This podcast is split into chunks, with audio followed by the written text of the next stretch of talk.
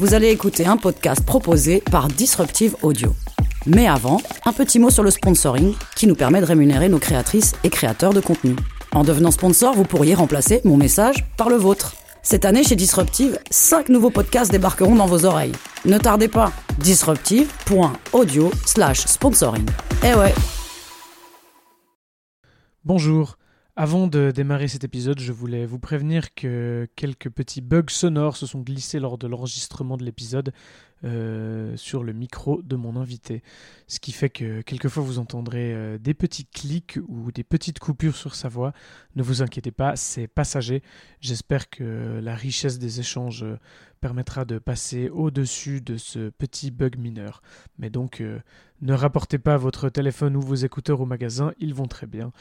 c'est bien le podcast qui a eu un tout petit souci d'enregistrement. Voilà, place à l'épisode maintenant.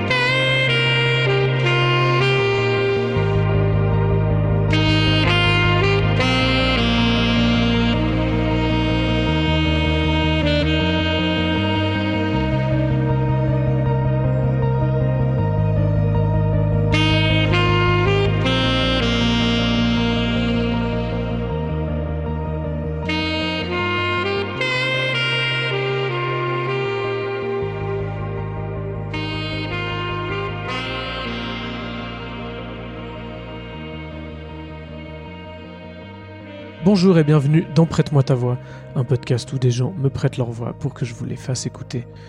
J'ai pris un petit peu de temps entre ces deux derniers épisodes, alors je sais qu'il n'y a pas forcément, euh, pour le moment en tout cas, une attente folle sur la sortie euh, des épisodes de Prête-moi ta voix, euh, mais cette fois j'ai traversé une petite période un, petit peu plus compliquée au niveau du travail et de mes loisirs aussi, une petite baisse de motivation.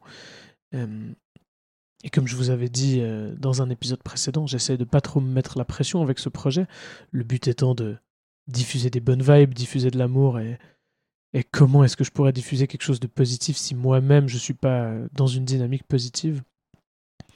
Enfin bon, ce qui est euh, important à retenir de tout ça, c'est que autant au travail qu'ailleurs, euh, j'ai pu en parler aussi du fait que j'avais une petite baisse de vitesse et ça fait beaucoup de bien. Et quand les gens, euh, quand on se sent écouté par les autres, euh, ça fait une grande différence déjà sur comment est-ce qu'on va dealer avec euh, ce genre de petites choses. Donc voilà, n'oubliez pas de prendre soin de vous les amis. C'est un encouragement à s'écouter. Et justement, notre septième épisode montre à quel point c'est important de travailler sur soi et d'écouter ce qu'on a à l'intérieur. Cet épisode, je l'ai enregistré avec Samuel, un bon ami à moi, qui a vécu euh, toute une période euh, très difficile dans le rapport qu'il a avec son corps, notamment pendant l'adolescence et puis euh, dans le début de sa vie d'adulte. C'est un sujet qui est encore très frais pour lui, dont il est encore très imprégné même. Et donc, on a ici une discussion très émotionnelle. C'est aussi une longue discussion, probablement le plus long podcast que j'ai enregistré jusqu'à maintenant. Mais c'est une discussion qui vaut la peine et qui traite les questions de grossophobie et de d'estime de soi euh, vraiment très en profondeur. Je tiens à le remercier du fond du cœur pour son témoignage qui, ma foi, devait pas être très facile à donner. Euh, mais je pense qu'il permettra à certaines personnes de se reconnaître ou de reconnaître euh, des proches dans les mécanismes que Samuel décrit. J'espère en tout cas qu'il vous plaira et je vous souhaite une très bonne écoute.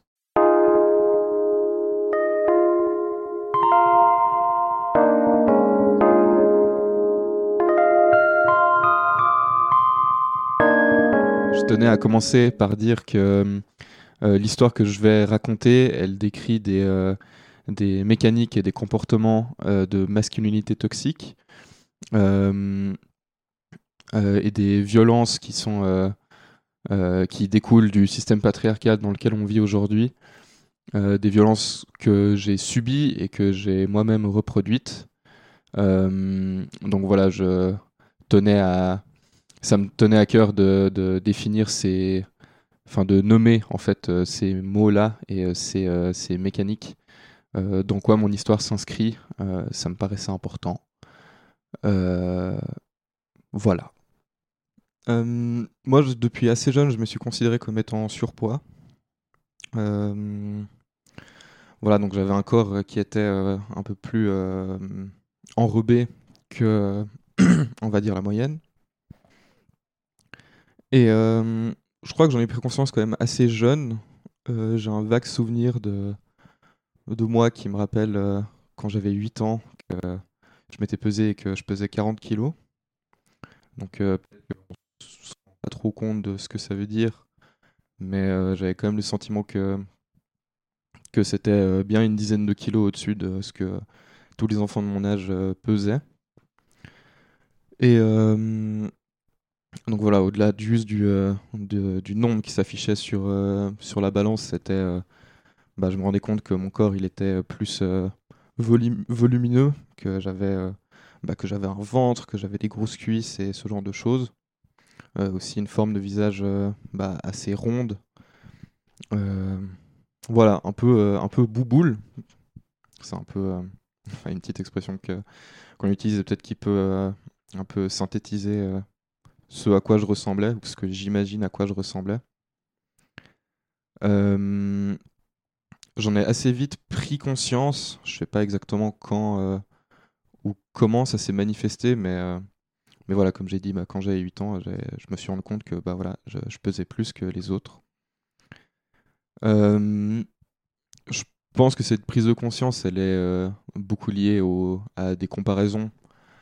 Euh, que ce soit des comparaisons avec les gens avec qui je vivais, donc bah, par exemple les camarades de classe, les profs, les gens de ma famille. Euh, donc dans ma famille, euh, tout le monde était euh, bah, avec un corps assez normé. J'ai un grand frère qui, qui est assez l'opposé de moi en termes de, de, corpulence, donc lui qui a toujours été bah, assez mince, enfin presque même maigre. En tout cas, c'est ce que en tout cas, nos parents disaient que, que mon frère était tout maigre et qu'il fallait qu'il mange plus et que bah, moi, au contraire, fallait peut-être que je mange un peu moins. Euh, et euh, ouais, donc euh, bah, dans ma classe, j'étais le seul qui était un peu en surpoids. Enfin, j'étais un des seuls en tout cas. mes potes aussi, ils étaient tous plutôt minces. Donc voilà, je me suis beaucoup comparé à mon entourage, on va dire plutôt proche, aussi aux personnes que je voyais de loin, les personnes qui, je sais pas, qui peut-être des gens que je connaissais un peu moins, mais euh, qui, euh, qui avaient, on va dire, un peu de charisme, enfin, à qui un peu tous les, euh, tous les enfants, je pas envie de dire s'identifient, mais se, se comparent, dans le sens, à lui, c'est mm. vraiment, c'est vraiment un mec stylé et tout, il est beau gosse et tout, peut-être un peu plus un peu plus âgé, mais du coup, il a un, beau corps, musclé, mince. Mm. Et donc voilà, beaucoup de comparaisons. Euh, et puis aussi euh, bah, tout ce que tout ce qu'on pouvait voir dans euh, dans la culture, les représentations, dans les films, dans ouais, enfin tout ce qu'on voit dans, dans, dans, la culture, dans, qui qui qui compose mon, notre notre univers un peu enfin médiatique enfin je sais pas trop mais enfin je jouais beaucoup aux jeux vidéo par exemple à l'époque du coup tous les personnages de jeux vidéo sont bah, typé le grand mec barack avec. Euh, mhm. Enfin, voilà, qui correspond à cet idéal de beauté. Et euh, bah, je regardais aussi beaucoup de films, du coup, bah, évidemment, tous les euh, personnages dans les, dans les films sont, sont typés grands, minces et musclés. Mhm. Et donc voilà, donc j'ai pris conscience de cette différence et bah, a priori c'est, enfin c'est pas un problème cette différence là, c'est bah, c'est juste un fait que bah, voilà, mon corps il est un peu différent de, de celui des autres et, euh, et c'est pas spécialement un problème en soi, mais euh, en fait très vite j'ai compris que c'était pas normal que, bah, au-delà du fait que c'était différent, c'était euh, pas normal et pas, euh, c'est pas comme ça que je devais être, en fait, que Mhm. c'était, euh, que c'était un problème. Euh, Enfin, dans le sens que c'est pas, euh, c'est pas juste ah bah voilà Samuel il est, Samuel il est en surpoids, mais euh, c'est Samuel devrait perdre du poids parce que on devrait pas être en surpoids. Donc ça venait surtout de ce que d'autres personnes te renvoyaient? Euh, ouais. Bah, me renvoyer, disons, j'ai pas été, je pense. Enfin, est-ce que tu peux préciser ta question? Est-ce que ça venait euh, vraiment de ta prise de conscience, le fait que c'était pas normal, ou est-ce que ça venait de ce que tu entendais, de ce que des personnes te disaient? Euh, Ouais, alors ça, été. euh, Oui, c'est sûr que qu'on me disait beaucoup de choses. Enfin, j'ai. Enfin, disons, dans tout ce, un peu ce. Cette, enfin, dans, dans ma sociabilisation, en tout cas, il y avait beaucoup de. Enfin, un peu partout, on entendait des blagues sur les gros. Euh, Enfin, là, ça faisait partie un peu de, de, de, de l'humour de. J'ai envie de dire des jeunes, mais. Mais euh, enfin voilà aussi peut-être que quand on est petit, on est euh, plus euh, plus trash sur certaines choses et qu'on on s'autorise à, à vanner ce genre de choses. Mhm. Et bah, c'était très présent. Et, et en fait, je l'ai aussi assez vite intégré que enfin au travers de toutes ces blagues vraiment qui qui composaient composaient mes interactions aussi où bah voilà ça m'arrivait assez souvent de euh, de de- d'entendre euh, d'entendre des blagues euh, des blagues sur les gros après c'était pas c'était pas forcément tout le temps visé contre moi mais disons dans le ouais que c'était assez courant juste de faire une blague des blagues sur les gros d'une manière très générale C'était dans le folklore un peu. ouais voilà Mhm. on va dire ça. Et, euh, et du coup, c'était assez souvent des piqûres de rappel de bah, on peut vanner ces gens-là parce que euh, parce que c'est marrant. Parce que Mhm. les gros, c'est marrant, c'est euh, c'est bizarre, euh, ils, nous font, ils nous font bien marrer et, euh, Mhm. et on les prend pas vraiment au sérieux. Euh, après, oui, j'ai été aussi visé très directement par des blagues. Je me souviens d'un mémorable cours de dessin quand, quand j'étais en, en sixième, donc maintenant c'est la huitième, où enfin voilà, il y avait un cours de dessin et puis notre prof il nous parlait des, des différents tons de couleurs qu'on peut mettre, enfin qui existent et tout. Et, euh, et en fait, la blague dans ma classe c'était que bah, moi j'étais un ton, que j'étais un gros ton. Et du coup, euh, quand le prof a dit. euh, Yes. il y avait Ah plein de, de tons différents, vraiment. Il y a Mhm. tout le monde qui m'a regardé un peu avec ce petit sourire et qui a commencé à rire. Et moi, j'étais là, genre, haha, c'est vrai que c'est marrant. Donc, donc, je me devais aussi de rire à ces blagues-là pour faire, bah, partie de- du groupe. Enfin, c'était aussi mes potes d'une certaine manière. Et bah, pour moi, c'était normal, comme. euh, je sais pas, comme on vannait euh, celui qui était petit, comme on, valait, euh, on vannait celui, je sais pas, celui qui était arabe, par Mhm. exemple. Donc ça, c'était c'était assez présent dans, dans le groupe de potes que, que je m'étais fait, en fait, à ce moment-là. Ouais. Où, où voilà, en fait, tout le monde se faisait vanner sur un truc, et moi, j'étais gros, du coup, je me faisais vanner là-dessus. Euh, Comment tu te sentais derrière quand tu pensais à ça? Bah, dans ce, dans ce groupe de potes que je me suis constitué à peu près à, cette époque-là, euh, donc euh, dès que je suis rentré en septième, donc euh, la, la neuvième, j'ai vite constitué un, un, ouais, un groupe de potes avec euh, cinq mecs de ma classe que j'admirais beaucoup parce que, enfin voilà, ils étaient, ils étaient grands, ils étaient beaux, ils avaient du charisme, ils avaient un corps normé Mm. et euh, enfin c'était, euh, c'était les cool kids quoi, Ouais. quelque part. Et, euh, et moi, je voulais pas mal en faire partie, mais un peu par la force des choses, j'ai fait partie de ce groupe. Et c'était super chouette. Et enfin, je sais pas, c'était aussi euh, les gars qui avaient les meilleures notes dans la classe et tout, euh, qui euh, se voyaient souvent, qui allaient dormir chez l'un, dormir chez l'autre. Et qui passaient des bons moments de. Voilà, qui passaient des moments entre potes et tout. Ouais. Et, euh, et ça faisait partie du groupe de, de, de faire des vannes sur les gros, mais autant que ça faisait partie du groupe de faire des vannes sur les autres types de, de différences qu'il y avait parmi nous. Donc, euh, bah, moi, je le.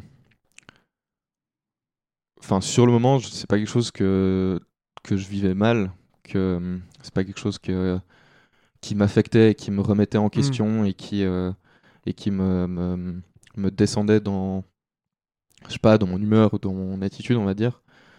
Enfin, c'est quelque chose que j'acceptais comme étant, euh, bah voilà, oui, j'avoue, euh, on fait des blagues là-dessus, faut, on en rigole, et puis euh, de Hmm. toute façon, c'est du second degré, c'est pas vraiment méchant. Donc, je me devais aussi de rire, parce que, bah, quelque part, si je rigolais pas, bah, je, je faisais pas partie du groupe, et, et je cassais l'ambiance. Ouais. Euh, mais bon, tout ça, c'est inconscient, hein. enfin, je me disais pas sur le moment, euh, Mhm. ah ouais, il faut vraiment que je me marre, même si ça me fait chier. Enfin, je me disais que, enfin, j'arrivais pas à me rendre compte que c'est quelque chose qui me faisait chier. Ouais. Alors que, bah, maintenant, je ne tolère plus du tout ce genre de choses, ce genre de dynamique. Mais euh, avec du recul, euh, t'as l'impression que ça a eu quel impact sur toi? Alors, avec le recul, ça a eu un impact bah, très destructeur de mon estime de moi. Ça, c'est sûr. Euh, bah, le fait de tout le temps euh, se, se faire des piqûres de rappel en fait constantes que bah voilà en fait moi je suis gros. Et en fait c'est ça ce qui me définit et c'est ça ce qui euh, me sort d'une norme de en fait je suis pas comme les autres. Je suis pas je suis pas je suis pas je suis pas musclé je suis pas mince je peux pas faire la même chose que les autres à la gym. Je peux pas je peux pas euh, faire une randonnée et puis euh, et puis être tout devant euh, enfin ça me ça me rappelait, ça me ramenait toujours à ma condition de en fait c'est ça qui me c'est c'est comme un espèce de handicap peut-être Mhm. enfin peut-être que le mot est mal choisi mais je le considère vraiment comme euh, quelque chose qui me fait défaut en fait Ouais. qui est pas normal et que je devrais régler Euh, et puis euh, bah, effectivement quand tu es en surpoids il y a des trucs enfin comme je viens de dire où tu voilà mes capacités physiques elles n'étaient pas forcément les mêmes que les autres parce que bah voilà j'ai peut-être plus enfin j'ai plus de trucs à déplacer dans mon corps du coup euh, Ouais. si je veux euh, pouvoir faire un truc euh, à la gym bah ça va être plus compliqué pour moi Mhm. et enfin voilà aussi plein de petits trucs enfin du coup je transpirais plus que les autres du coup enfin je me souviens que ma terreur c'était un peu de de- enfin je déteste euh, même un peu toujours l'été parce que bah comme euh, comme je transpire beaucoup bah ça se voit et c'est un truc qui me enfin j'avais très peur d'être euh, d'être shamé sur le fait de ah regardez Samuel il est en train de transpirer regardez le gros euh, Mhm. qui, euh, qui se liquéfie au soleil, qui est pas forcément quelque chose qui est arrivé, mais que mais c'était une angoisse vraiment constante que qu'on puisse me reprocher ça. Ouais.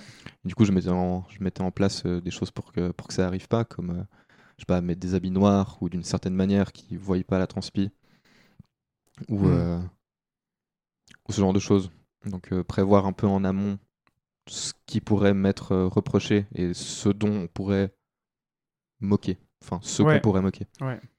Du coup, si je comprends bien, t'avais euh, enfin, d'un côté ces, ces blagues euh, dans un groupe de potes euh, où c'est où c'est normal et puis t'avais en tout cas sur le moment l'impression de les accepter puis que c'était ok. Et que moi, j'étais accepté aussi. Voilà. Et mais derrière ça t'as plein d'angoisses qui venaient sur d'autres choses du coup. Ouais. Ouais, totalement. Totalement. Mais, euh, mais c'était vraiment normal de Mhm. faire ces blagues-là. Enfin, c'était, euh, c'était totalement accepté. Et, euh, et en particulier dans ce groupe de potes, bah, on était euh, à fond dans l'autodérision, dans euh, le sarcasme, le second degré. Et, euh, et tout ce qu'on disait, c'était des blagues. Ouais. Et c'est comme ça que ça se passait. Et c'est est-ce que c'est une dynamique euh, que t'as retrouvée aussi plus tard dans ta vie, dans ton adolescence ou euh, ou après? Euh, alors, euh, il se trouve que, que ce groupe de potes-là m'a suivi très longtemps. en fait, on a fait les trois dernières années d'école et après, on s'est plus ou moins tous retrouvés dans la même classe au gymnase. Ok. Euh, et après, on a continué à se voir même quand on avait fini le gymnase Mhm. et tout. Donc, c'est des gens que je vois encore aujourd'hui. Euh, mais qui, évidemment, j'ai plus, euh, plus le même lien. Enfin, on n'est plus du tout un groupe euh, soudé. euh, Mhm. quand on pensait qu'on allait le rester. Enfin, euh, enfin voilà, c'était c'était le boys club quoi, clairement. Ouais. Et et je m'en suis, je me suis rendu compte bien plus tard du fait que c'était que c'était pas bon pour moi, qu'on était un groupe hyper toxique, hyper hyper. Enfin, on se considérait comme étant vraiment supérieur à tout parce qu'on se permettait de vanner voilà, les gens qui avaient des mo- moins bonnes notes que nous euh, dans la classe, euh, les gens euh, qui, je sais pas, qui parlaient pas bien français, les gens qui, qui, bah, qui étaient gros, les gens Mhm. qui étaient, qui étaient pas comme nous ou comme Ouais. on pensait être quelque Mhm. part. Est-ce que ça, c'est quelque chose dont on peut parler avec du recul? Par exemple, avec ces, ces gars-là, est-ce que toi, tu as, eu l'occasion d'en parler, d'en discuter? Euh, ouais, ouais, totalement. Euh, mais euh, ouais, il y en a quelques-uns avec qui, enfin, avec qui je, suis, je me sens en fait même plus proche aujourd'hui qu'avant parce que ben, on Mhm. peut plus discuter de, bah, dans le fond et concrètement de, de bah, je sais pas, qu'est-ce qu'on- ressent par exemple. Ça, c'est quelque chose qu'on n'avait jamais vraiment discuté dans, quand on était dans ces dynam- dynamiques à l'époque où c'était. Enfin, voilà, aujourd'hui, on peut avoir des discussions quand même plus, euh, plus intéressantes où on, où on s'ouvre à l'autre et pas, euh, et pas être juste dans l'espèce de, de paraître, de. ah, enfin, un peu tout le temps faire des blagues, faire des activités par défaut, mais au final, pas vraiment. Activités par défaut, pardon. Mais pas, pas parler de nous. Et Ouais. aujourd'hui, bah. Enfin, moi, ça me tient plus à cœur de.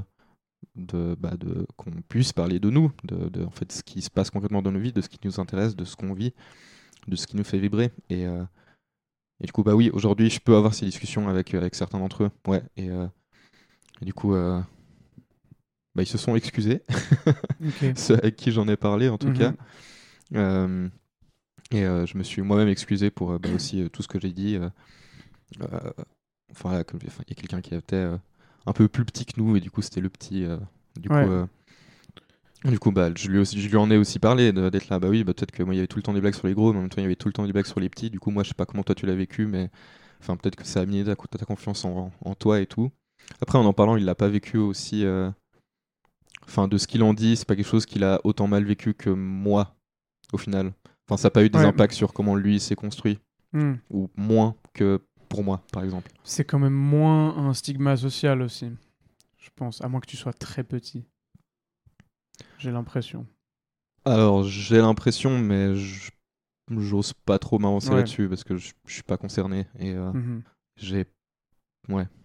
Après, oui, c'est sûr qu'il y a un culte de. Enfin, un culte de. Enfin, un standard de d'être grand. Mhm. Enfin, surtout quand t'es un gars, d'être grand et, euh, et fort. Alors que du coup, quand t'es petit et chétif, bah, c'est. Ouais. T'es pas vraiment un homme. Mhm. Euh, Ouais, il n'y a, pas- a pas de hiérarchisation euh, à faire, mais j'ai l'impression que clairement le, le culte du corps euh, musclé, euh, sain, il est hyper, il est hyper présent, quoi. Ouais, totalement. Euh, Mais voilà, enfin, je. Ouais, comme tu l'as dit, il n'y a pas de hiérarchie et je veux pas me. Enfin. J'ai pas trop envie de parler de, de- de choses qui me concernent pas. Euh, Moi, quand même, un truc que, que je voulais dire qui est que. En fait, du coup, assez jeune, quand j'ai pris conscience que j'étais en surpoids, que j'étais gros, en fait, il y a vite le point de. euh, Enfin, un des trucs qui a qui a un peu motivé toute cette euh, le fait que, que que du coup je me sentais mal dans mon corps, que Mhm. j'avais conscience qu'il y avait une différence et que c'était un problème. En fait, le problème c'était que vu que j'étais gros, j'étais pas attirant. Et j'étais euh, enfin du coup pas attirant pour euh, pour les meufs. Mhm. Euh, donc voilà, maintenant, maintenant que j'en ai conscience, je me rends compte que j'ai quand même assez honte de ça. Ou en fait, une partie importante de ce qui a motivé le fait que, que j'aimais pas mon corps, parce qu'au final c'est ça, c'est que bah, j'étais en surpoids et en fait j'aimais pas comment j'étais et j'étais tout le temps en quête de, de changer ce corps et de perdre du poids. Mais donc quel but? C'était euh, parce que euh, j'avais intégré, ou on m'avait fait comprendre, ou euh, il était, on va dire, socialement accepté de dire que les, si tu veux trouver l'amour ou vivre une relation avec euh, quelqu'un, en l'occurrence avec une meuf, parce que, bah, en tout cas à cette époque-là, j'étais hétéro, euh, tu dois avoir un corps qui correspond aux standards de Ouais. beauté, sinon ça n'a jamais marché. Mhm. Donc euh, voilà, je suis pas du tout en accord avec euh, ce discours aujourd'hui, parce que évidemment que le physique est vraiment euh, peu, voire pas du tout euh, important dans, Mhm. dans une, relation amoureuse, enfin, c'est pas du tout ça qui va déterminer ton attirance. Peut-être que ça y contribue. Enfin, je pense Ouais. que ça y contribue quand même d'une certaine manière, parce que, bah, enfin, un peu malgré nous, on recherche des gens qu'on considère beaux, je pense, d'une certaine manière, et que, bah, vu que le fait d'être gros est associé à ne pas être beau ou à être euh, disgracieux, bah, peut-être que, enfin, ce surpoids peut avoir une importance dans ce genre de choses, mais euh, Enfin, disons que ma logique, c'était que je suis gros, du coup, je vais jamais trouver l'amour. Ouais. Donc, euh, je me suis rendu compte assez récemment, du coup, que c'est un, un discours qu'on entend beaucoup chez les incels de. En fait, moi, je vais jamais trouver l'amour, et en fait, c'est à cause du fait que mon corps, il est comme ça, et du coup, c'est pas ma faute. Ouais. Sauf que ce que je veux dire, c'est que moi, j'ai jamais considéré que c'était pas de ma faute et que c'était. Enfin, je me suis jamais dit, ah, euh, les meufs, elles abusent trop, parce que, euh, en fait, à cause du fait que les standards de beauté sont comme ça, et bah, Mhm. elles vont jamais s'attirer à moi, et que c'est à cause Ouais. que moi, je vais pas pouvoir vivre ce genre de choses. T'avais plutôt tendance à diriger le truc contre toi-même. Exactement. Ouais. Qu'en fait, le problème, c'est moi. Et que, bah, évidemment, que, bah, si les gens sont attirés par des gens minces, bah, en fait, c'est ma faute si moi, je suis pas attirant. Parce Ouais. que c'est. C'est. Parce que c'est mon corps, en fait. Mhm. Et c'est combien je mange. Et c'est. euh, à quelle fréquence je fais du sport. Et quel sport je fais. Hmm. Et euh, du coup, ce qui a un peu euh, enclenché une espèce de, de course au, au maigrissement, Ouais. où euh, mon seul but c'était vraiment de, de perdre du poids. Parce que je pensais que c'était ça qui allait me permettre de, de me mettre en couple ou de vivre des trucs. et qui étaient du coup des idées, enfin des, des idéaux. Donc le fait de se mettre en couple, c'était clairement un idéal Hmm. qu'il y avait par exemple dans mon groupe de potes, où c'était euh, clairement valorisé d'être euh, attirant, Hmm. de euh, vivre des histoires, de, de je sais pas, d'embrasser quelqu'un, de coucher avec quelqu'un. Et c'était, ouais, c'était clairement un but quoi, un but hyper problématique. Ouais, puis donc ça mettait une pression, euh, une pression en plus, j'imagine. Ouais. Ouais, bah c'était ça. Enfin, je sais pas si ça mettait une pression. Disons que je me suis jamais fa- fait vanner en... par euh, des remarques du genre euh, Ah, regardez Samuel, euh, il, a, il a jamais embrassé quelqu'un ou jamais euh, chopé qui que ce soit. Regardez, il est Mhm. pas attirant. Mais c'était. bah, je me rendais compte, enfin, de ce que j'observais, en tout cas, bah, mes potes qui étaient pas dans ces standards de corps, enfin, oui, qui étaient dans les standards de beauté, mais qui n'avaient pas le même corps que moi, on va dire. Bah, eux, ils vivaient des histoires d'amour, eux, il Ouais. se passait des trucs, et eux, ils étaient attirants, et euh, les meufs parlaient d'eux, et euh, les regardaient, et moi, personne me regardait. Euh, je dis personne me regardait en ayant conscience que il y a aussi un autre biais qui se met là, c'est pas que personne me regardait, mais c'est que j'étais persuadé que personne allait me regarder parce que j'avais un corps disgracieux Mhm. et qu'en fait c'était pas logique, que je pouvais pas être attirant. Ouais. Enfin que c'était impossible. Et du coup, même si quelqu'un était attiré par moi, bah je le voyais pas. Enfin, c'était pas logique pour moi, c'était Mhm. pas possible. Ok. Et, euh, tu, tu disais avant du coup que, eu, euh, que c'était une, une course à l'amaigrissement. Et euh, dans cette course, dans ce parcours-là, c'est c'est quoi concrètement les choses que tu as essayé de faire euh, pour maigrir? Et puis, euh, qu'est-ce qui qu'est-ce qui t'a vraiment aidé ou qu'est-ce qui a au contraire pas du tout aidé là-dedans Mhm. Euh, bah, depuis très jeune, euh, je faisais du sport au moins une fois par semaine. Enfin voilà, j'ai toujours fait, je sais pas, la gym. J'ai fait plein de trucs. Voilà, en me disant que bah, bah oui, en fait, euh, si tu veux avoir un, corps euh, comme t'en as envie, bah t'es obligé de faire ces efforts-là, t'es obligé de te dépenser. Euh, et bah, à un moment donné, je me suis même mis à faire de la course à pied. Je me souviens, c'était avec ma mère. Enfin, c'était. je me souviens d'un moment où j'avais 11 ans, je crois. Et j'avais expliqué à ma mère que, que voilà, en fait, moi je suis gros et j'aime pas mon corps et ça me saoule et j'aimerais maigrir. Et je me souviens que c'était assez dur. Enfin, j'étais en larmes à ce moment-là quand, quand, je euh, on a eu cette discussion-là. Et du coup, elle m'a proposé que, qu'on aille faire de la course à pied ensemble. Et du coup, le lendemain, ou, euh, ou même le soir même, je sais plus, mais le lendemain, bah, on est allé courir, euh, je sais pas, 20-30 minutes, un truc comme ça. Et depuis ce, ce moment-là, bah, j'ai, j'ai couru une fois par semaine, un peu tout le temps.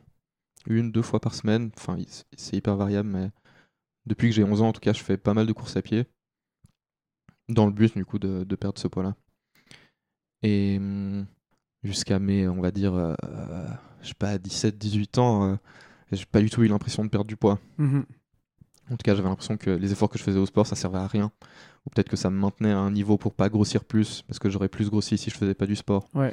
Mais euh, j'arrivais jamais à me rapprocher de l'idéal que je voulais. Mhm. Et euh, du coup, bah, il y a quand même eu la question de l'alimentation qui est rentrée en jeu. Et euh, bah, à certains moments, j'ai eu un peu des. Peut-être que si je donne un exemple, on, on va mieux comprendre. Ouais. Euh, du coup, quand j'étais à l'école euh, ou avec ce groupe de potes et tout, bah, on allait manger à la cantine. Et je me souviens qu'une fois, une fois, je, je suis juste resté en dehors de la cantine. Et je suis pas allé manger, alors que j'étais inscrit pour manger et tout Mhm.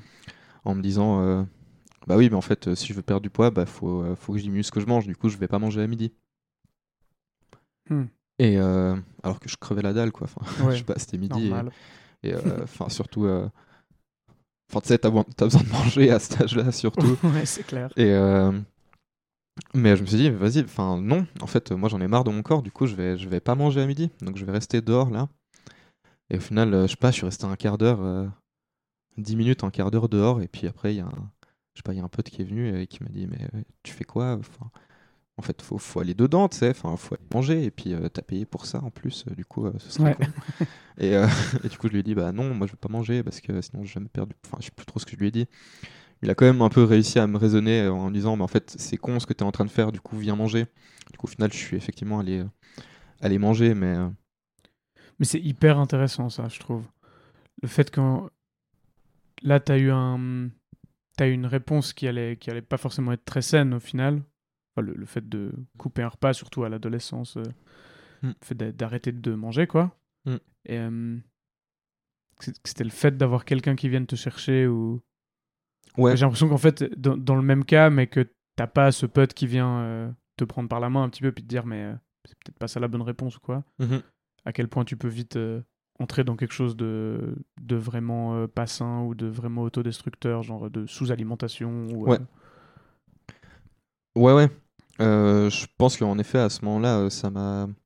Je serais pas rentré s'il était pas venu. Ouais. Et, et voilà, c'est pas quelque chose que j'ai reproduit à ce moment-là, Mm. en tout cas.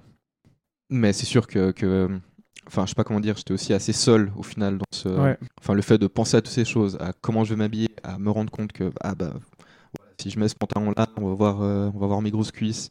D'ailleurs, en parlant de pantalon, euh, on se souvient, euh, je crois, de 2000, euh, 2012, où c'était la grande mode des pantalons slim. Et, euh, Mm. et je sais pas, j'étais persuadé que c'était un. Enfin, je sais pas, je voyais des gars qui portaient ça et ça leur allait trop bien. Et je pensais que c'était vraiment, genre, vraiment méga beau et un peu le, le, truc qu'on devait porter pour être beau. Et euh, je me souviens que bah, une, fois, j'en ai essayé un et je l'ai acheté. Et euh, depuis ce moment-là, je sais pas, pendant quand même assez longtemps, je pense pendant 2-3 ans, j'ai que mis des jeans slim. Alors que, bah, je sais pas, si maintenant je me regarde, je me rends compte que ça m'allait pas du tout et que je j'aurais dû faire d'autres choix vestimentaires. Mais parce que j'étais vraiment persuadé que du coup ça ça ça m'amincissait, ça Ok. m'amincissait. Ouais. Et que et que ça m'allait. Hmm. Alors qu'en fait c'était grave un choix de merde parce que vu que j'ai des grosses cuisses, bah mes cuisses elles frottent quand je marche et du coup ça faisait tout le temps des trous parce que mes pantalons étaient hyper serrés. Ouais. C'était quand même assez stupide, mais, euh, mais j'étais euh, ouais. j'étais persuadé que c'était une bonne solution pour moi quoi. Mm. Et, euh, et, et je pouvais vraiment pas mettre un autre pantalon que ça. Genre quand je Mm. devais en mettre, je me disais, Putain, comment on va me regarder et tout. euh. Enfin, j'étais vraiment très, euh, très soumis à au regard des autres, ou en tout cas Mhm. à ce que j'imaginais du regard des autres. Ou, euh, Enfin, c'était très important pour moi. Et du coup, là, avant, on, on parlait de, bah, de quand tu as commencé à prendre en compte l'alimentation dans, dans ton parcours. À quel moment. euh, à quel moment ou est-ce que tu as commencé à avoir un impact après euh, quand tu faisais du coup sport plus alimentation? Et qu'est-ce qui t'a qu'est-ce qui t'a aidé là-dedans?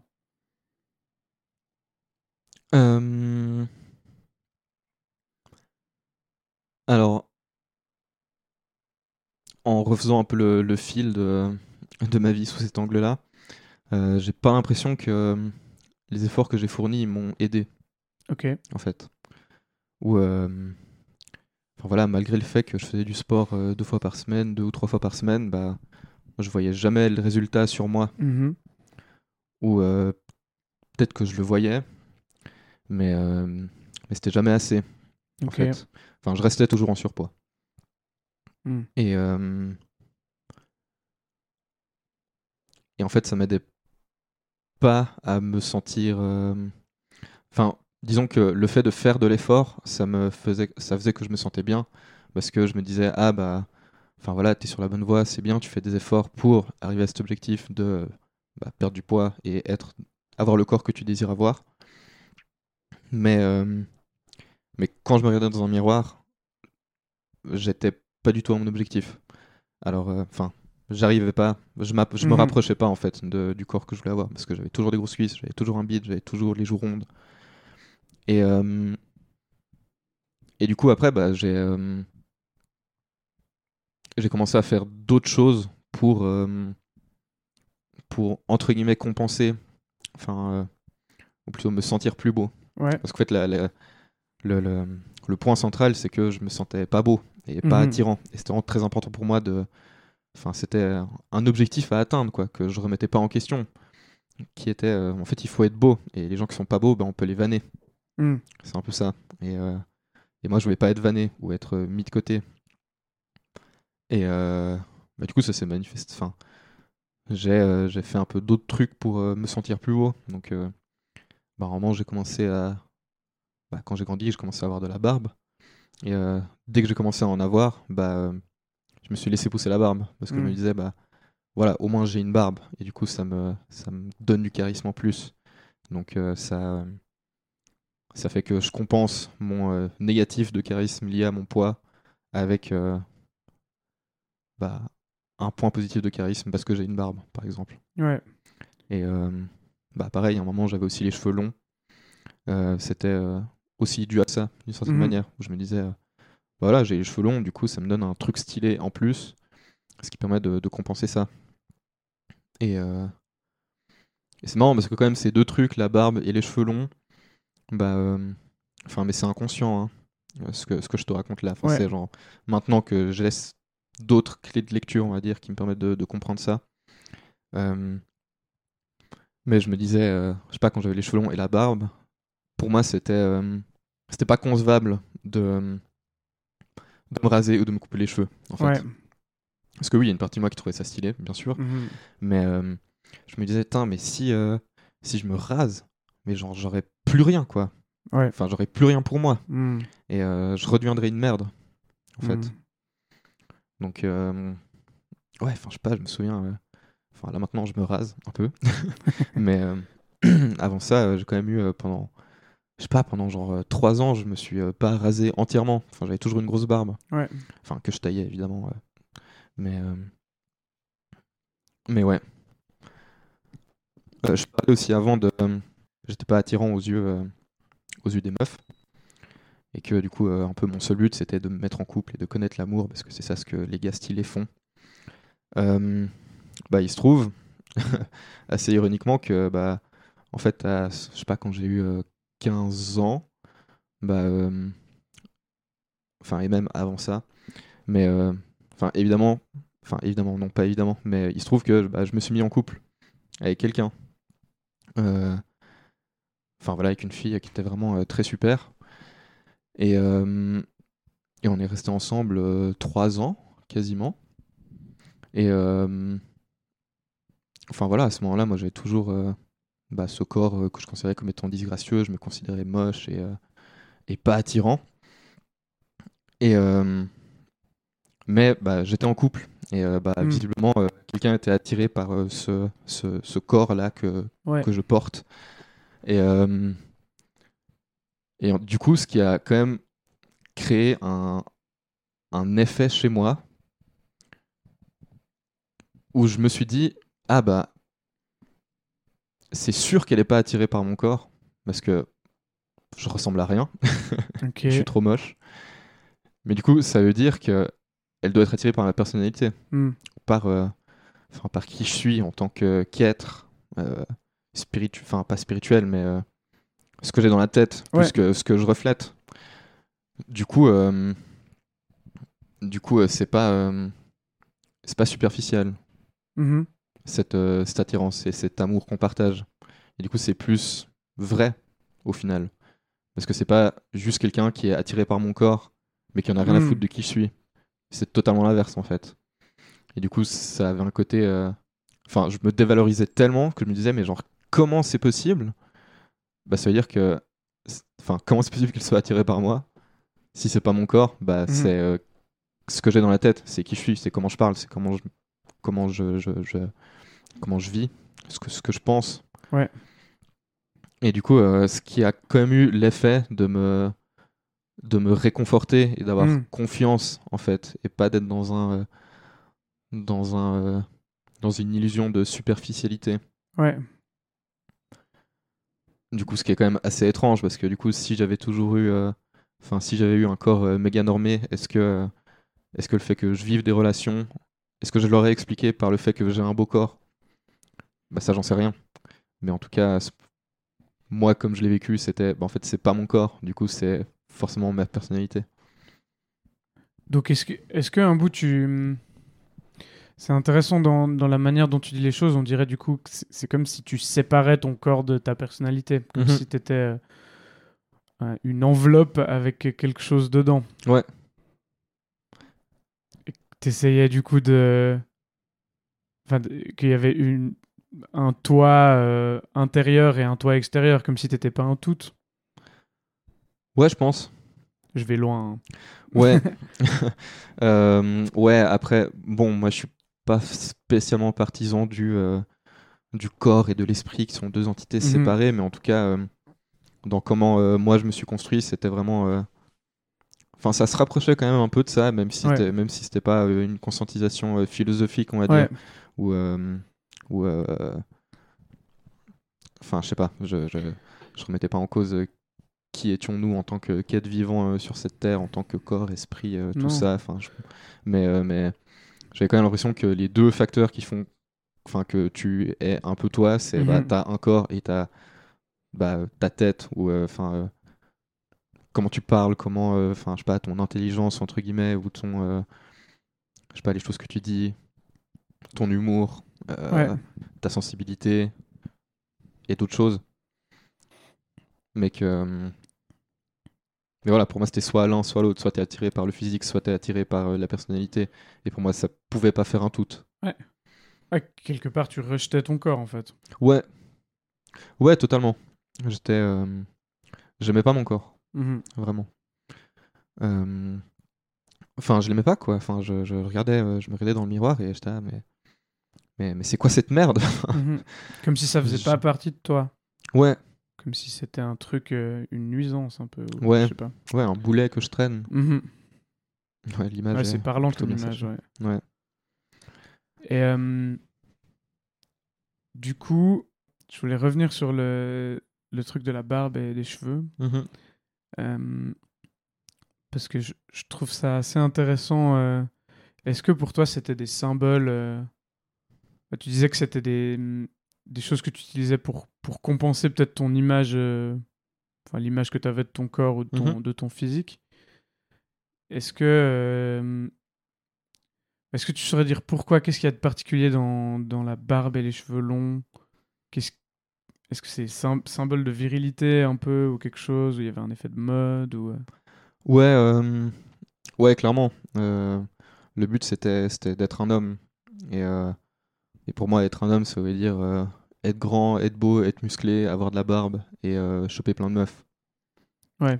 En fait, c'était ça. Et Mhm. euh, enfin, vraiment, le but, c'était de correspondre à cet idéal masculin viril et, et euh, fort et dur et, et insensible Mhm. aussi. Euh, et du coup, euh, bah, c'est c'est ça ce que, ce que j'ai visé, quoi. Enfin, c'était Mhm. C'était ça le but. Et euh, ouais, après, bon, les cheveux longs, euh, je sais pas si c'est forcément un, un symbole de, de virilité, mais ce qui est sûr, c'est que, je sais pas, en tout cas, j'en avais envie à ce moment-là, et je me suis dit que c'est aussi quelque chose qui me, qui me démarquait des autres, et, euh, et qui, me, qui me donnait un, un attribut en plus. Euh, Ouais. Mais la barbe, c'était clairement ça, ouais Mm. c'est sûr. Enfin, clairement, ça, c'était. enfin, après, je trouve ça. Enfin, je sais pas, moi, je me trouve stylé maintenant quand j'ai une barbe aussi. Mais enfin, détaché de, de ces considérations d'idéal masculin, on va dire. Mais euh, mais il y avait vraiment un bout euh, qui était motivé par ça, c'est sûr. Bah, j'imagine que si maintenant euh, tu, tu viens parler de ça dans un podcast et puis que tu as, un peu toutes ces prises de conscience sur comment tu as vécu le rapport à ton corps pendant toute ta vie finalement, là aujourd'hui, qu'est-ce qui t'a permis, qu'est-ce qui t'a permis d'arriver à ces prises de conscience là Et qu'est-ce qui a fait que. Enfin, je sais pas parce que tu l'as pas dit, mais euh, peut-être que maintenant tu vis ton corps différemment. Mhm. Qu'est-ce qui t'a amené à ça? Euh, bah, pour répondre à cette question, euh, il y, a, il y a plusieurs éléments. Quand j'ai eu 20 ans, j'étais à l'université et euh, j'ai fait un, euh, j'ai fait ma troisième d'université. euh, je fais un Erasmus. Donc j'ai fait mon échange à, Toronto au Canada. Donc au, moment où je suis parti, je pesais près d'une centaine de kilos. Dans l'année qui venait de s'écouler, j'avais pris euh, 10 ou 15 kilos, je crois. Enfin voilà, faut aussi savoir que, que, que mon poids a aussi été quelque peu assez variable.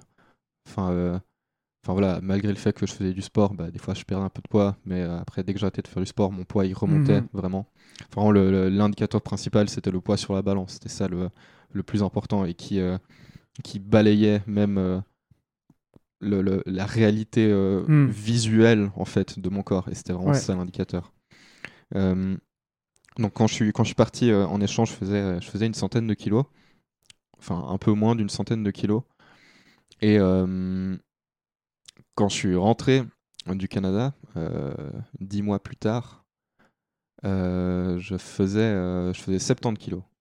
Ah waouh Donc j'avais perdu euh, 25 kilos dans, dans l'année. Et il y a plusieurs raisons à ça. Enfin, je- peux l'expliquer de plusieurs manières. Euh, déjà, euh, déjà c'est pas le sport. Ok. J'ai pas fait de sport quand, quand j'étais là-bas. Euh, du coup, ce qui me. Je sais pas, quand je suis rentré, je me suis un peu fait cette réflexion de.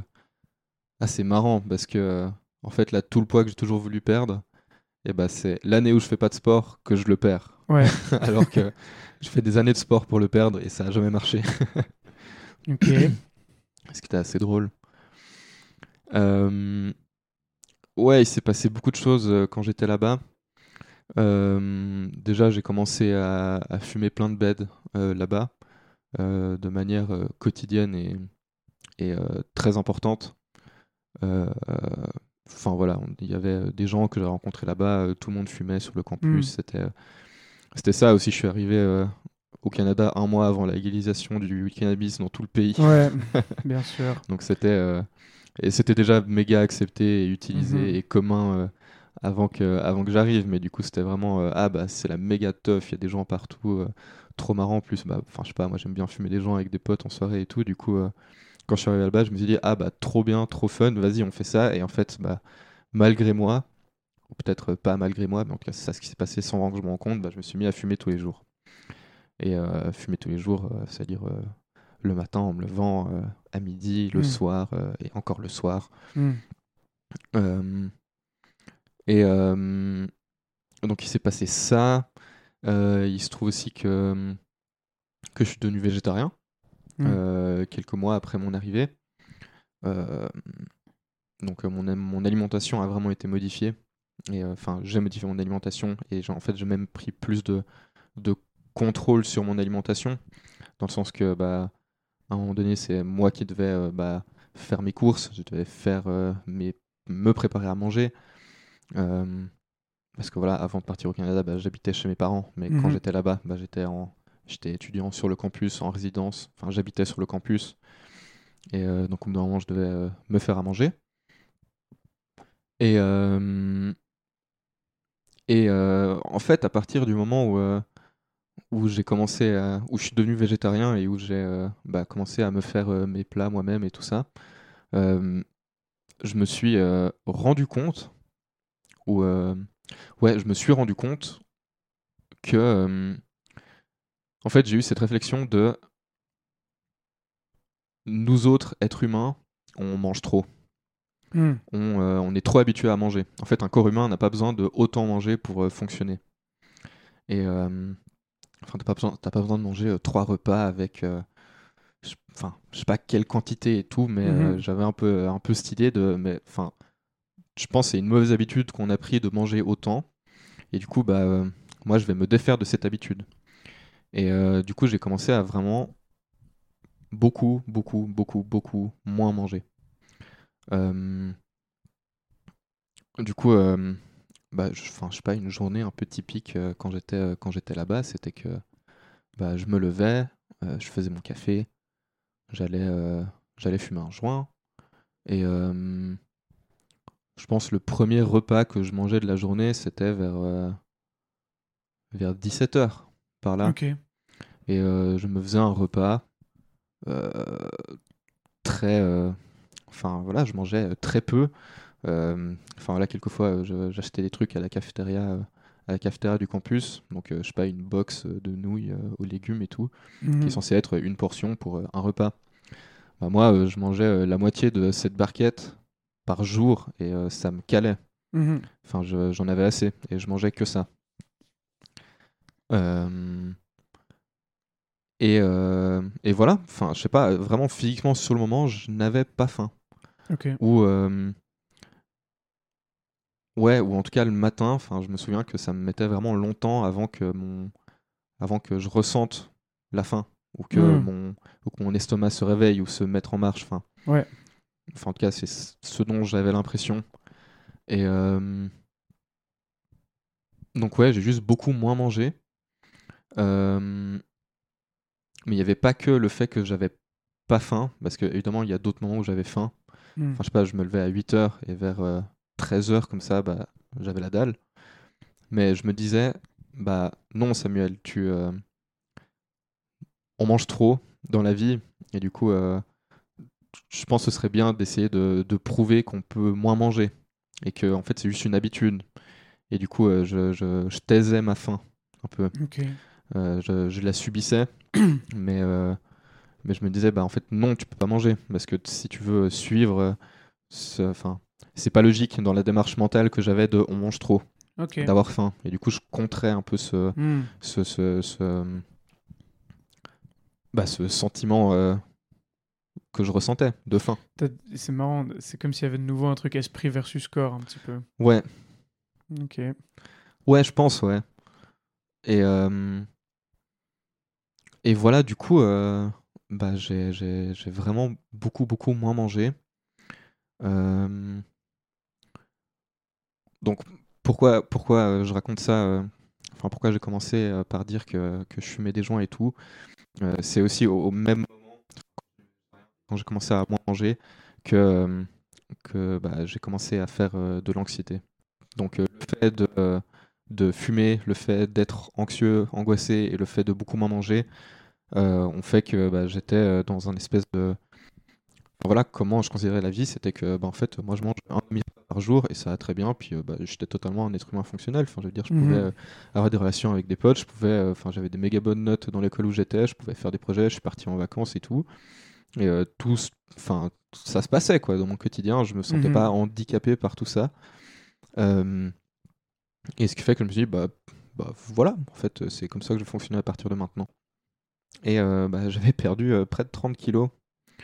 Et c'était. c'était. c'était compliqué pour mon entourage. Peut-être avant d'enchaîner là-dessus. donc, en fait, il y a. Le truc, c'est que je me suis pas rendu compte que j'ai perdu du poids. Hmm. Euh, quand j'étais là-bas, en tout cas quand j'étais au Canada.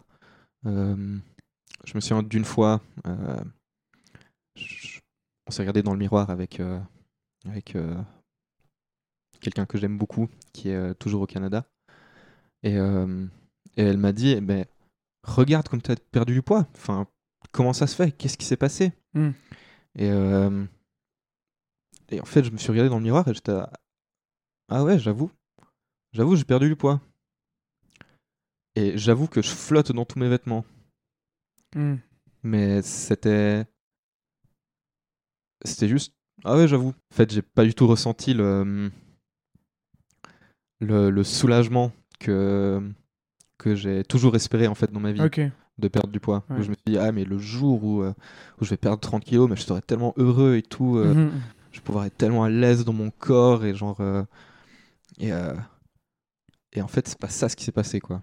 Et je m'en suis pas rendu compte et ça avait pas vraiment d'importance pour moi. Dans ce moment-là, en tout cas quand j'étais au Canada. Donc, euh, je suis rentré en Suisse et les gens m'avaient pas vu pendant un an. J'étais pas du tout rentré. Et c'était. c'était un choc pour beaucoup de personnes, ouais. Mhm. Déjà, à commencer par mes parents. Euh, quand ma mère m'a vu, euh, elle allait faire un infarctus, je pense. Mais euh, non, non, c'était. Ouais, ma mère était, était très inquiète. Ouais, c'était. C'était quand même un peu compliqué parce que je mangeais beaucoup moins. Et bah, à la maison, c'était tout le temps. Mais t'es sûr, tu veux pas manger un peu plus C'est drôle comme c'est paradoxal Ouais, en fait. par rapport à ce que tu as vécu. euh. euh, qui était euh, donc euh, à ce moment-là une grosse source de frustration de devoir me dire mais en fait moi je dois me limiter par rapport à ce que je mange alors que d'autres n'ont pas à le faire enfin Mhm. je t'ai parlé de mon frère du coup qui, euh, qui lui était, était mince et en fait peu importe ce qu'il mangeait il prenait pas un gramme bah en fait moi j'étais envieux de ces personnes à ce Mhm. moment-là j'étais là, mais en fait moi j'aime tellement manger enfin ce serait tellement ce serait tellement une, une délivrance de pouvoir manger et genre jamais prendre du poids ce serait super et euh, et je considérais pas non plus le fait de Enfin, je sais pas comment mon frère l'a vécu, mais je pense qu'au bout d'un moment, ça doit être compliqué à vivre le fait qu'on te rappelle que t'es maigre, que tu devrais Mhm. manger, pourquoi tu manges pas, et ce genre de choses. Bah, bah moi, je l'ai vécu aussi. Et, euh, et en fait, c'est relou de ouf. là, en fait, laissez-moi manger ce que j'ai envie de manger. Mais il y a quand même, c'est marrant, hein, il y a quand même une espèce d'obsession. euh, Il y, a- y y vraiment une obsession euh, de, des uns sur le corps des autres. Quoi. Ouais. Ouais, totalement. Enfin, euh, autant quand, euh, quand j'étais en surpoids, les remarques qu'on me disait, genre Ah, tu devrais faire attention, tu devrais peut-être faire plus de sport, tu devrais manger moins, bah, c'est des remarques que j'acceptais parce que j'étais convaincu que je devais perdre du poids et que c'était ma faute si j'étais en surpoids et que, que c'est pas bien d'être en surpoids. Autant quand j'avais perdu du poids et qu'on me disait de manger plus, c'est là où j'ai commencé à tenir les discours, mais en fait, foutez-moi la paix. Enfin, Ouais. arrêtez de me dire ce que je dois faire. Hmm. Et euh, si j'ai perdu tout ce poids, c'est justement pas pour le reprendre. Donc Mm. dites-moi pas de, de, de, de manger plus, Hmm. mais au-delà de ça, arrêtez de critiquer mon corps en fait. Mhm. Arrêtez de le commenter. Ouais. D'autant plus que maintenant, enfin, que au moment où je suis rentré, bah, mon corps correspondait du coup au standard de beauté. Ouais. Parce que le truc qui est, euh, qui est quand même un peu badant, c'est que bah, moi j'ai fait du sport toute ma vie. Du coup, Mhm. j'ai fait de la course à pied, j'ai fait 4 ans de badminton assez intense. J'ai fait, je sais pas, je suis même allé à la salle avec un pote pendant, euh, pendant un ou deux ans. Puis on allait genre trois fois par semaine. Mhm. Euh, je sais pas, j'ai fait euh, des programmes de crossfit euh, tout seul chez moi euh, pendant des mois, tous les jours, tu fais une heure de crossfit, de machin comme ça. Et euh, bah, jamais il y avait un impact sur mon corps. Mais en fait, bah, quand j'ai perdu ces 30 kilos, bah, en fait, j'étais ah, mais en fait, ils étaient là, ces muscles.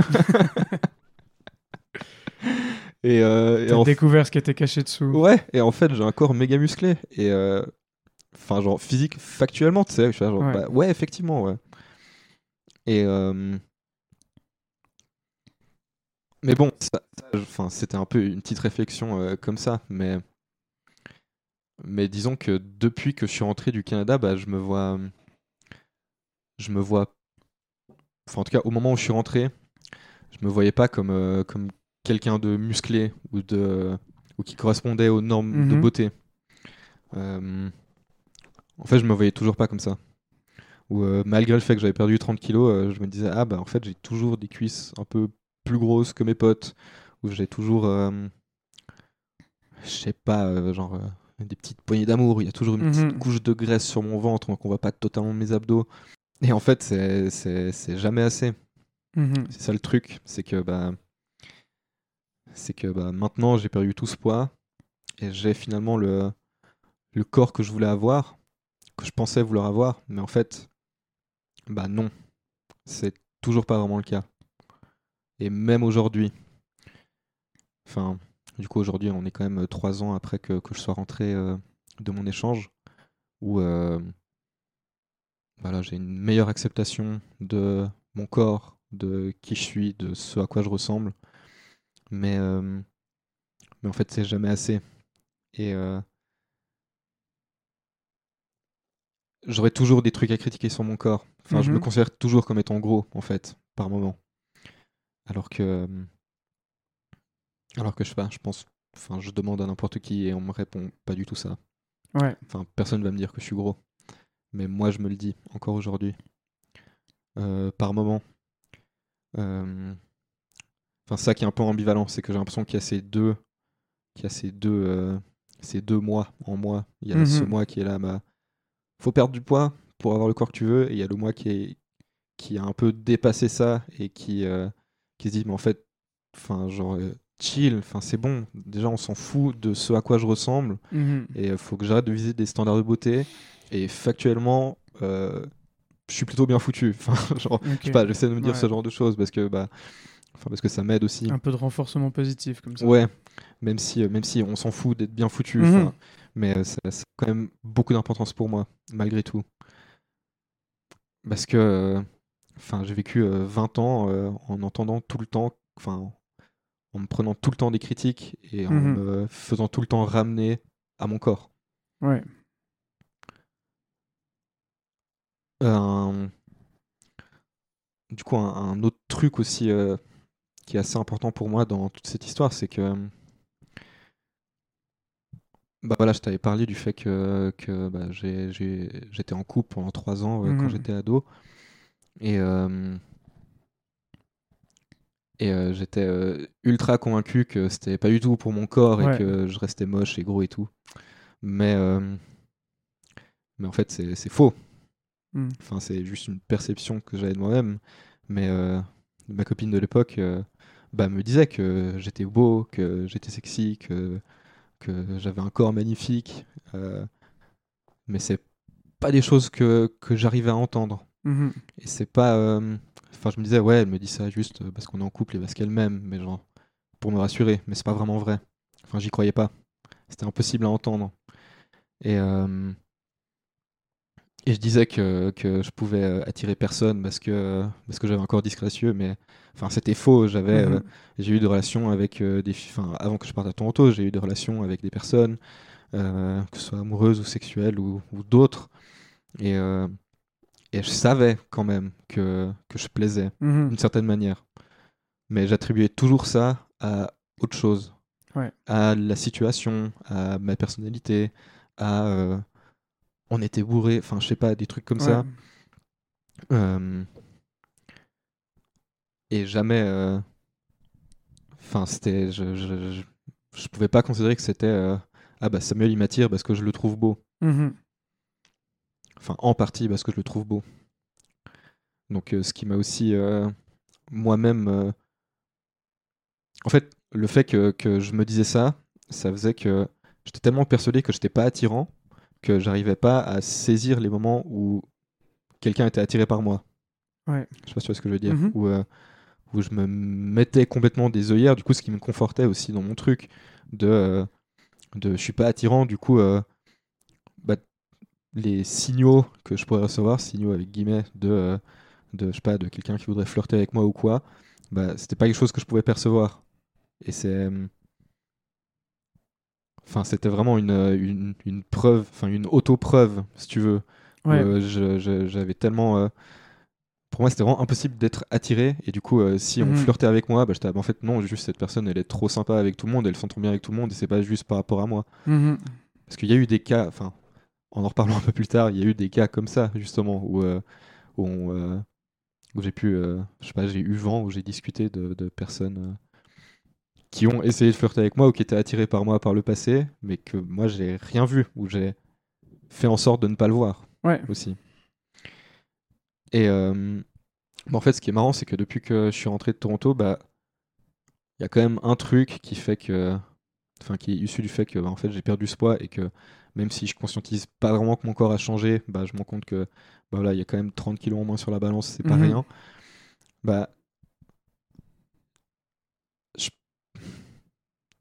je sais pas trop si, euh, enfin, ce que j'ai ressenti, ce que j'ai ressenti, c'est que on me, on me regardait plus, où je, je paraissais plus attirant, Mhm. en tout cas, où j'ai l'impression que plus de gens venaient me parler, ou plus de gens euh, euh, me regardaient, et plus de gens, euh, je sais pas, étaient attirés par moi d'une certaine manière. Ouais. Euh, Dans tous les cas, tu le remarquais plus ou tu le ressentais plus. c'est ça. Donc, Ouais. est-ce que c'est la réalité ou est-ce que c'est moi qui ai un peu arrêté de me moto-shamer Mhm. et qui me suis autorisé en fait à, à, bah, regarder ce qui se passe concrètement Ouais. autour de moi? Grande question. Je pense que c'est un mix, Mhm. mais euh, j'ai quand même un peu le sentiment que, en effet, il y a plus de gens qui venaient vers moi une fois que j'avais perdu du poids. Qu'en fait, l'image que je dégageais, elle était différente. Mhm. Et que vu que j'étais euh, bah, plus beau, plus attirant, plus musclé, plus maigre, enfin plus maigre, Mhm. bah, euh, bah en fait euh, j'avais réussi. J'avais atteint le standard de beauté que, que j'ai toujours cherché. Et du coup, la preuve que c'était une bonne chose à faire, c'est que plus de gens venaient vers moi Ouais. et que j'étais attirant. Et, euh, et ça, c'est vraiment une manière de penser qui est nulle à chier, quoi. Ouais. Enfin, euh, je... le truc, c'est que je, je- Mais tu peux pas t'en empêcher non plus, je quoi. peux pas m'en empêcher. Ouais. Ouais, vraiment. Et euh, C'est en lien avec tout ce que tu as construit et ouais, tout, tout ce qui t'a influencé euh, depuis hyper longtemps. Totalement. Et vraiment, cette, euh, cette validation de savoir euh, que ah, il y a telle personne qui a un crush sur moi ou euh, euh, je sais pas, euh, j'ai euh, chopé cette personne en soirée, on s'est embrassé ou je sais pas quoi. C'est hyper important parce que ça me valide. Ça me c'est un, une preuve que je suis attirant et que je peux attirer des gens et que et qu'en fait j'ai le enfin le droit que je suis enfin légitime de de vivre ces choses-là. Mhm. Et de nouveau, ce qui, ce qui ramène un- à, à quelque chose en- en- auquel je ne crois pas, qui est que l'attirance est euh, dictée par euh, la beauté ou par. Mhm. euh, ou, Enfin, qu'il n'y a que le physique qui prévaut. Je, je sais que c'est pas vrai, mais il y a quand même une partie de moi qui est en, qui est en recherche constante de cette validation et qui s'accroche un bout à ça. C'est. euh, enfin, pour un peu rebrasser un petit peu tout ça. Donc il y a le, le, le fait de. Enfin, on voit que le fait du coup d'avoir perdu ce poids, ça de loin pas tout réglé en tout cas. Voire même, euh, comme tu disais, cette période-là euh, où tu étais au Canada, on a fait émerger d'autres choses. Mhm. Euh, après, on pourrait s'attarder très longtemps sur quel est le lien, par exemple, entre le fait d'avoir commencé à, à être angoissé et le fait de perdre du poids ou le, le fait de consommer, euh, de consommer euh, du cannabis et le fait de perdre du poids ou même les trois ensemble. euh, voilà. Ouais.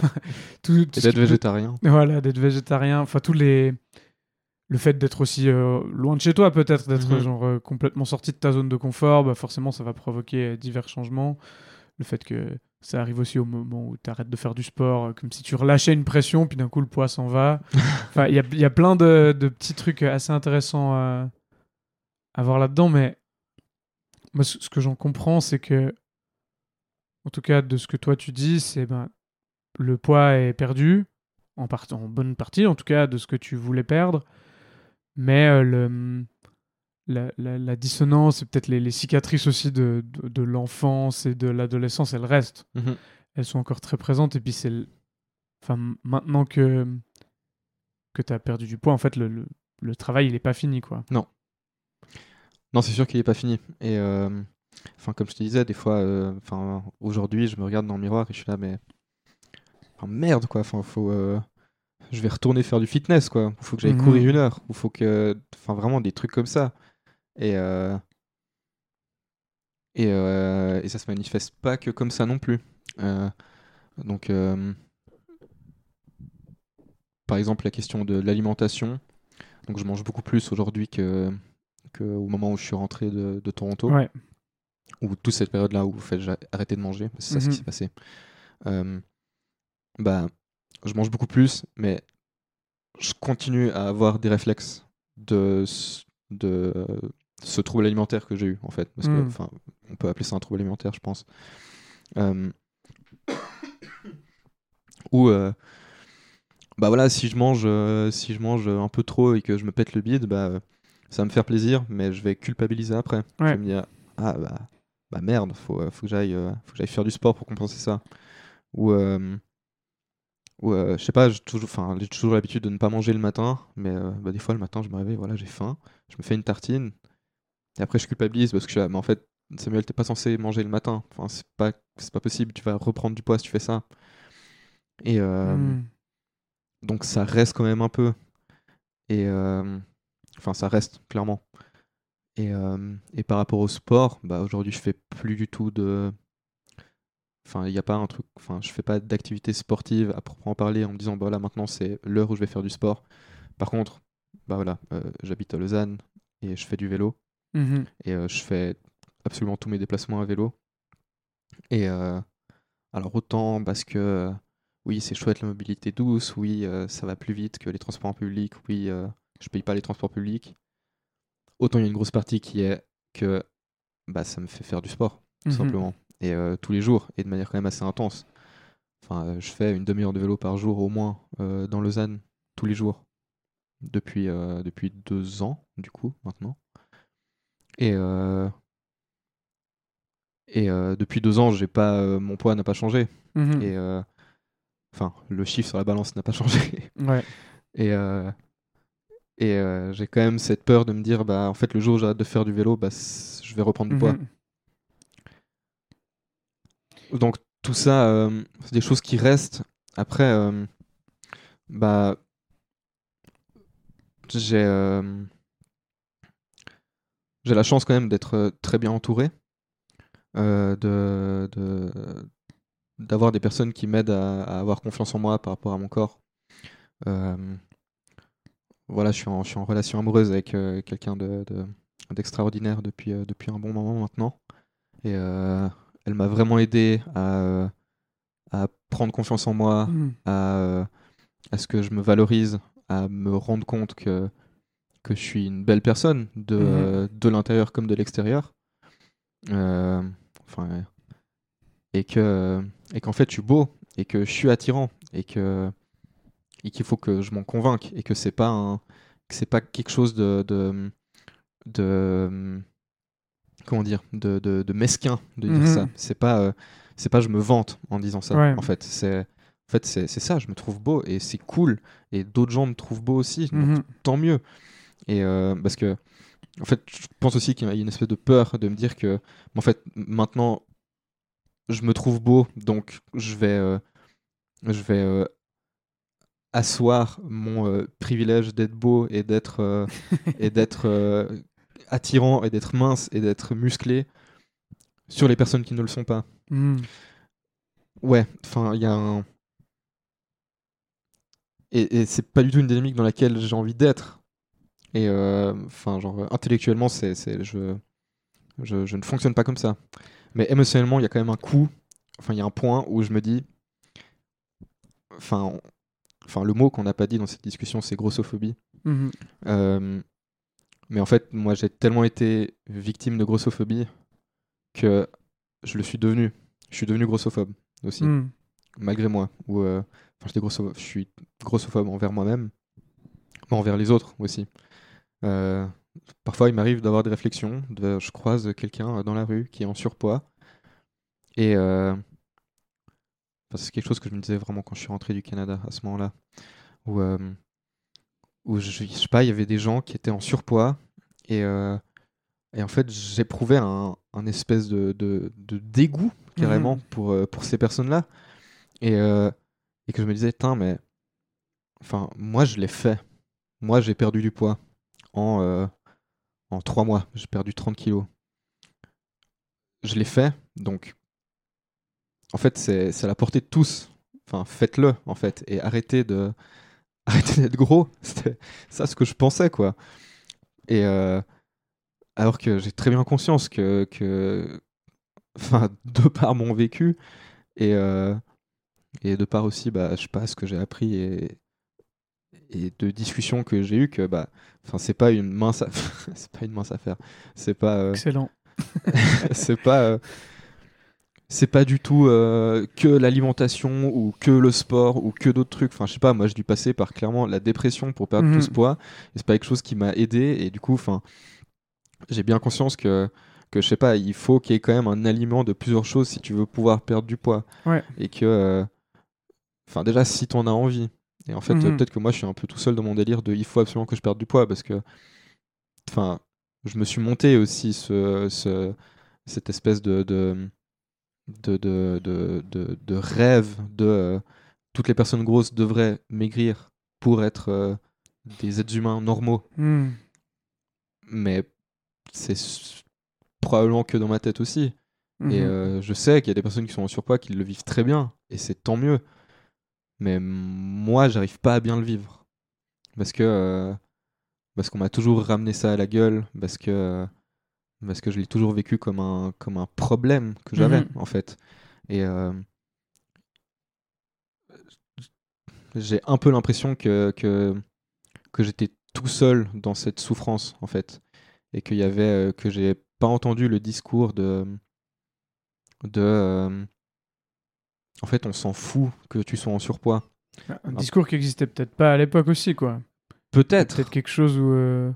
Enfin, j'ai l'impression qu'aujourd'hui, c'est un sujet dont on, a, dont on parle beaucoup et Mhm. qui est très très loin d'être réglé dans la, la perception euh, sociale euh, des personnes grosses, mais c'est sur la table, quoi.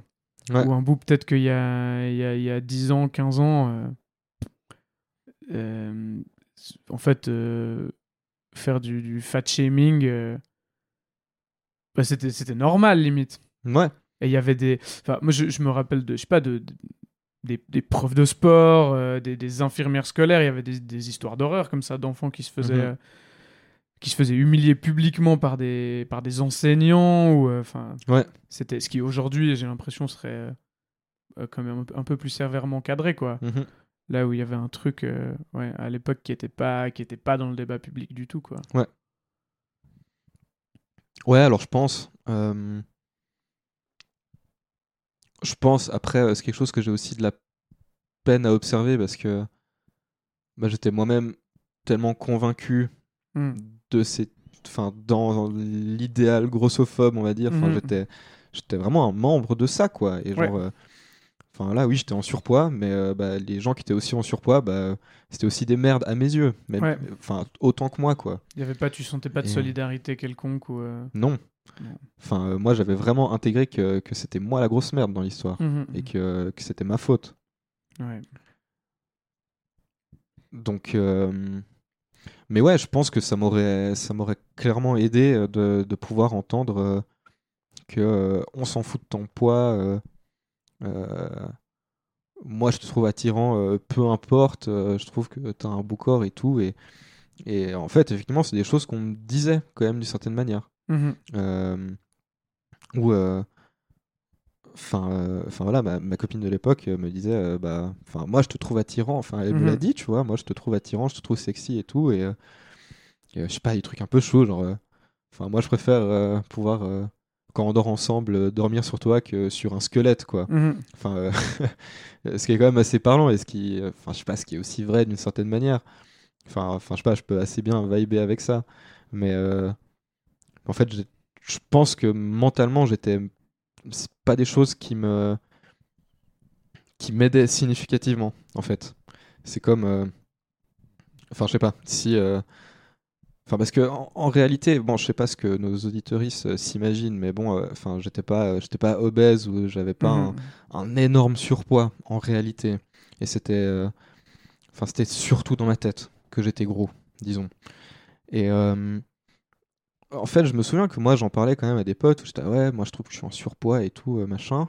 Et on me disait mais, euh, mais ta gueule, t'es pas gros. Enfin, euh, et moi, j'aimerais bien être comme toi euh, plutôt que d'être tout mince et, euh, et tout Mm. maigre. Et c'est quand même des choses qu'on me disait. Mais en fait, moi, je pouvais pas entendre ça à ce moment-là.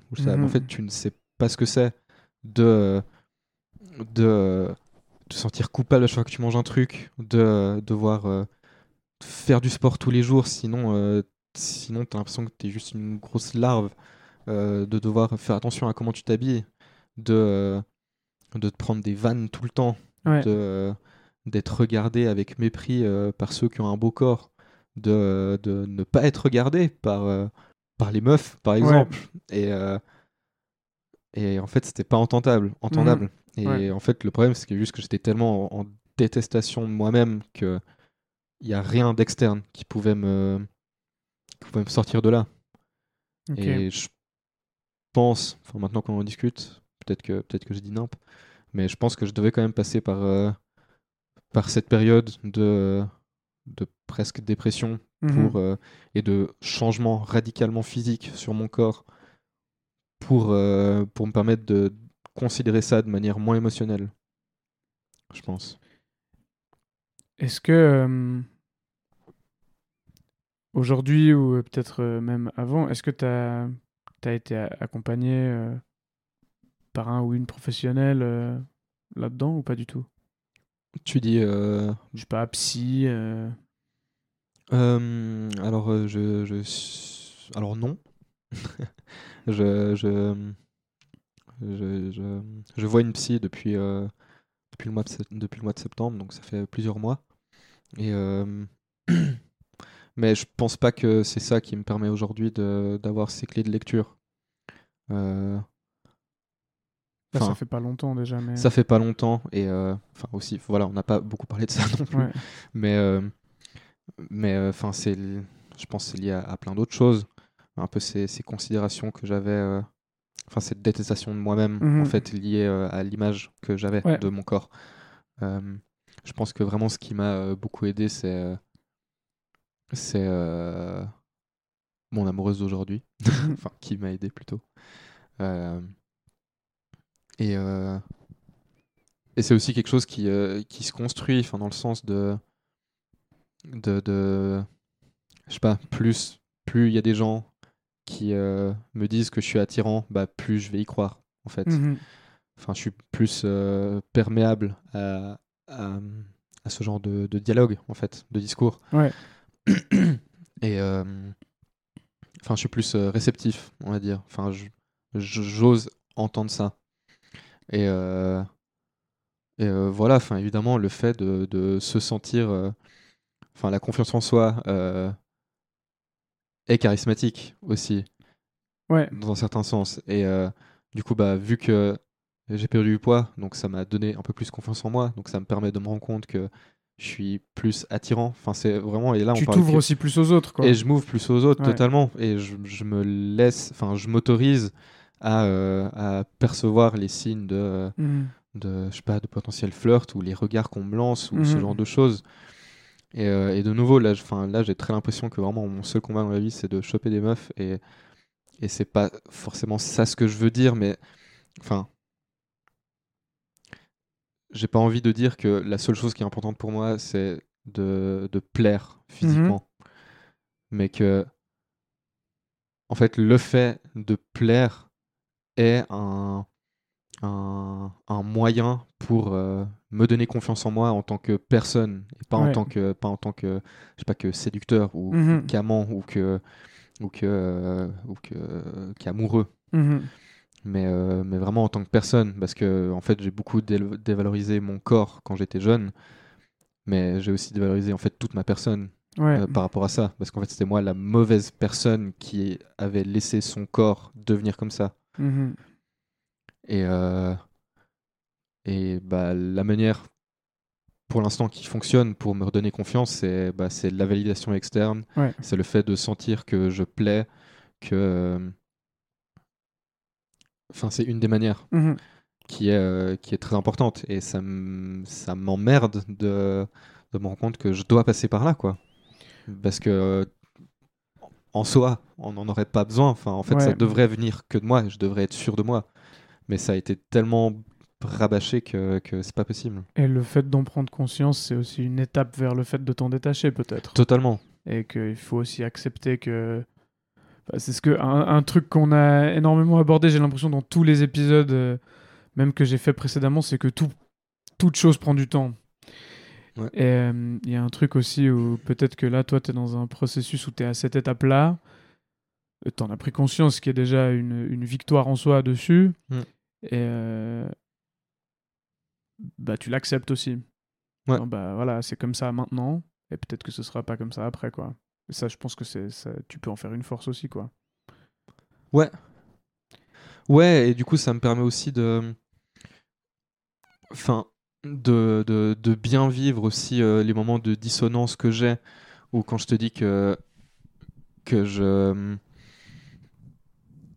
Que, des fois je me regarde dans le miroir et que je suis là, mais c'est- va faire du sport, ou des fois où je me culpabilise en train de manger, bah maintenant j'arrive quand même à avoir la force de me dire non, mais en fait Samuel, t'es en train de bader, genre tout va bien, euh, t'as pas pris euh, un kilo depuis je sais pas Mm. combien de temps, genre c'est pas euh, ce paquet de chips qui va changer quelque chose, C'est pas, euh, enfin tu fais largement assez de sport et tout le monde te dit que t'es beau et que t'es attirant, genre tout va bien, genre déstresse-toi.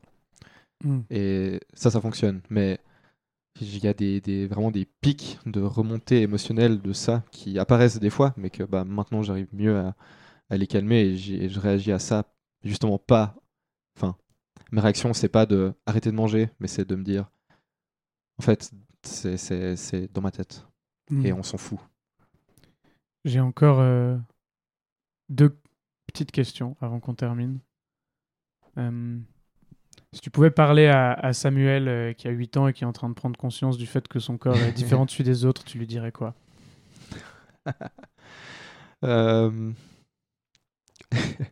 je, pensais bien que tu allais me poser cette question. Euh, euh, je sais pas, moi j'ai envie de dire un truc bateau, mais en même temps je sais que ça marcherait pas pour le Samuel de, de 8 ans de l'époque. Euh, j'ai envie de lui dire de, Non, je pense que ce que... Ah voilà ce que je lui dirais. Je pense que ce que je lui dirais, c'est d'arrêter de traîner avec... ou de ne pas traîner avec ce groupe de potes dont je t'ai parlé. Mm. Ce qui est hyper vénère. hein. Et euh, Ouais. peut-être que mes potes vont écouter ce que je suis en train de dire maintenant. Euh, Mais euh, je pense que c'est. Bon, c'est clairement pas que eux, hein, mais euh, enfin, c'était aussi ma famille et tout qui me rabâchait et ils remettaient à ma place. Mais peut-être plus motorisé à. À, à f- faire ce que j'ai envie de faire et à euh, peut-être entrer en relation avec les personnes avec qui j'ai envie. Parce qu'il y a Mhm. aussi plein de gens que, que je m'autorisais pas à, à rencontrer ou à parler parce que parce que euh, il y avait trop cet idéal de bah, en fait c'est une personne stylée moi je suis une merde du coup genre c'est pas possible donc euh, je vais pas faire ça je sais pas si tu vois un peu ce que je veux dire Oui. Euh, et ça c'était bah, notamment dû au- bah, à mon poids justement au fait que Mhm. en fait tant, tant que je suis comme ça c'est pas possible du coup me dire bah, en fait ose essaye et au pire tu, tu te fais remballer mais c'est pas Mhm. grave arrête, arrête pas d'essayer en fait parce que j'ai arrêté d'essayer fait au bout d'un moment Mm. et euh, donc je pense que je lui dirais ça. Après, euh, enfin bien sûr c'est plus facile à, à dire qu'à faire quoi. Mhm. Mais euh, C'est un scénario qui n'existe pas de toute façon. ouais. Ouais, voilà. Et moi, j'aime finir ces conversations sur quelque chose de, de positif, parce que je pense que c'est important de voir le positif partout. Et euh, j'aimerais te demander, là, maintenant, aujourd'hui, que ce soit en lien avec ça ou pas, hein, qu'est-ce qui, quelles sont les, choses ou la chose qui te fait sourire? Et j'ai longuement réfléchi à, à ce que j'allais euh, répondre quand elle allait me poser cette question. Euh, je pense n'a pas trop un lien avec tout ce qu'on a dit maintenant, mais en même temps, peut-être que oui. Euh, ce qui me fait sourire aujourd'hui, c'est euh, quand je vois des gens qui, euh, qui sont hyper vivants et ça se voit qu'il y a plein de vie en LE. Hmm. Quand, quand j'écoute quelqu'un me raconter sa journée avec une telle passion de puis c'est passé ça, il s'est passé ça, puis je me suis senti comme ça et, je sais pas, qu'ils s'en foutent de comment de comment euh, elles sont perçues ou euh, quelle est l'image qui est renvoyée. C'est eux, genre, en fait, moi j'ai vécu ce truc comme ça, du coup je l'exprime comme ça et maintenant je me sens comme ça. Et euh, enfin, du coup, j'écoute cette histoire un peu qu'on me raconte avec vraiment des étoiles dans les yeux et je suis là, waouh, bah ça me. Je trouve ça méga beau et, et je me le suis rarement autorisé ça. Ok, waouh. Et c'est un. C'est un bon un bon idéal à suivre, disons, plutôt que les idéaux de merde que j'avais avant. Magnifique, trop bien.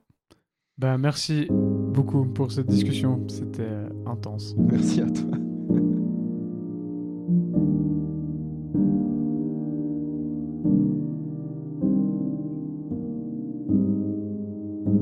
Prête-moi ta voix est un podcast enregistré, produit et réalisé par moi, Fred Rebaud. Il sort les mardis, une à deux fois par mois, selon mon rythme personnel. Vous pouvez trouver le podcast sur Spotify, Apple Podcast ou YouTube, entre autres. Les génériques de début et de fin d'épisode ont été enregistrés et composés par Francesco Bucciarelli et moi-même. Je le remercie infiniment pour son aide. Si vous souhaitez intervenir dans le podcast, me poser une question ou me donner vos retours, vous pouvez me contacter via la page Instagram at prête-moi ta voix.podcast ou via l'adresse mail prête-moi ta voix.podcast at gmail.com. Je vous remercie du fond du cœur d'avoir écouté cet épisode. Prenez soin de vous, prenez soin des autres et à bientôt.